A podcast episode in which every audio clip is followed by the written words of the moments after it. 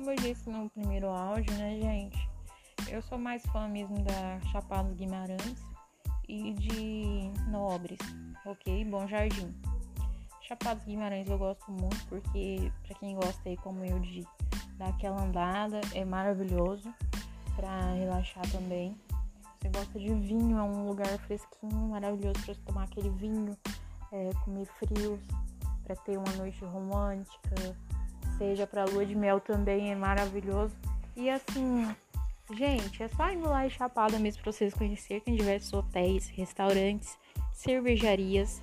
Os guias turísticos são maravilhosos também. Então, assim, eu convido você a conhecer é, Chapada dos Guimarães se você não conhece ainda, tá bom?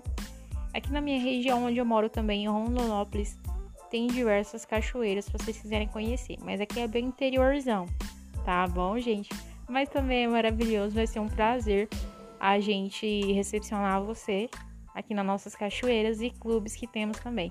Temos diversos restaurantes também, ok?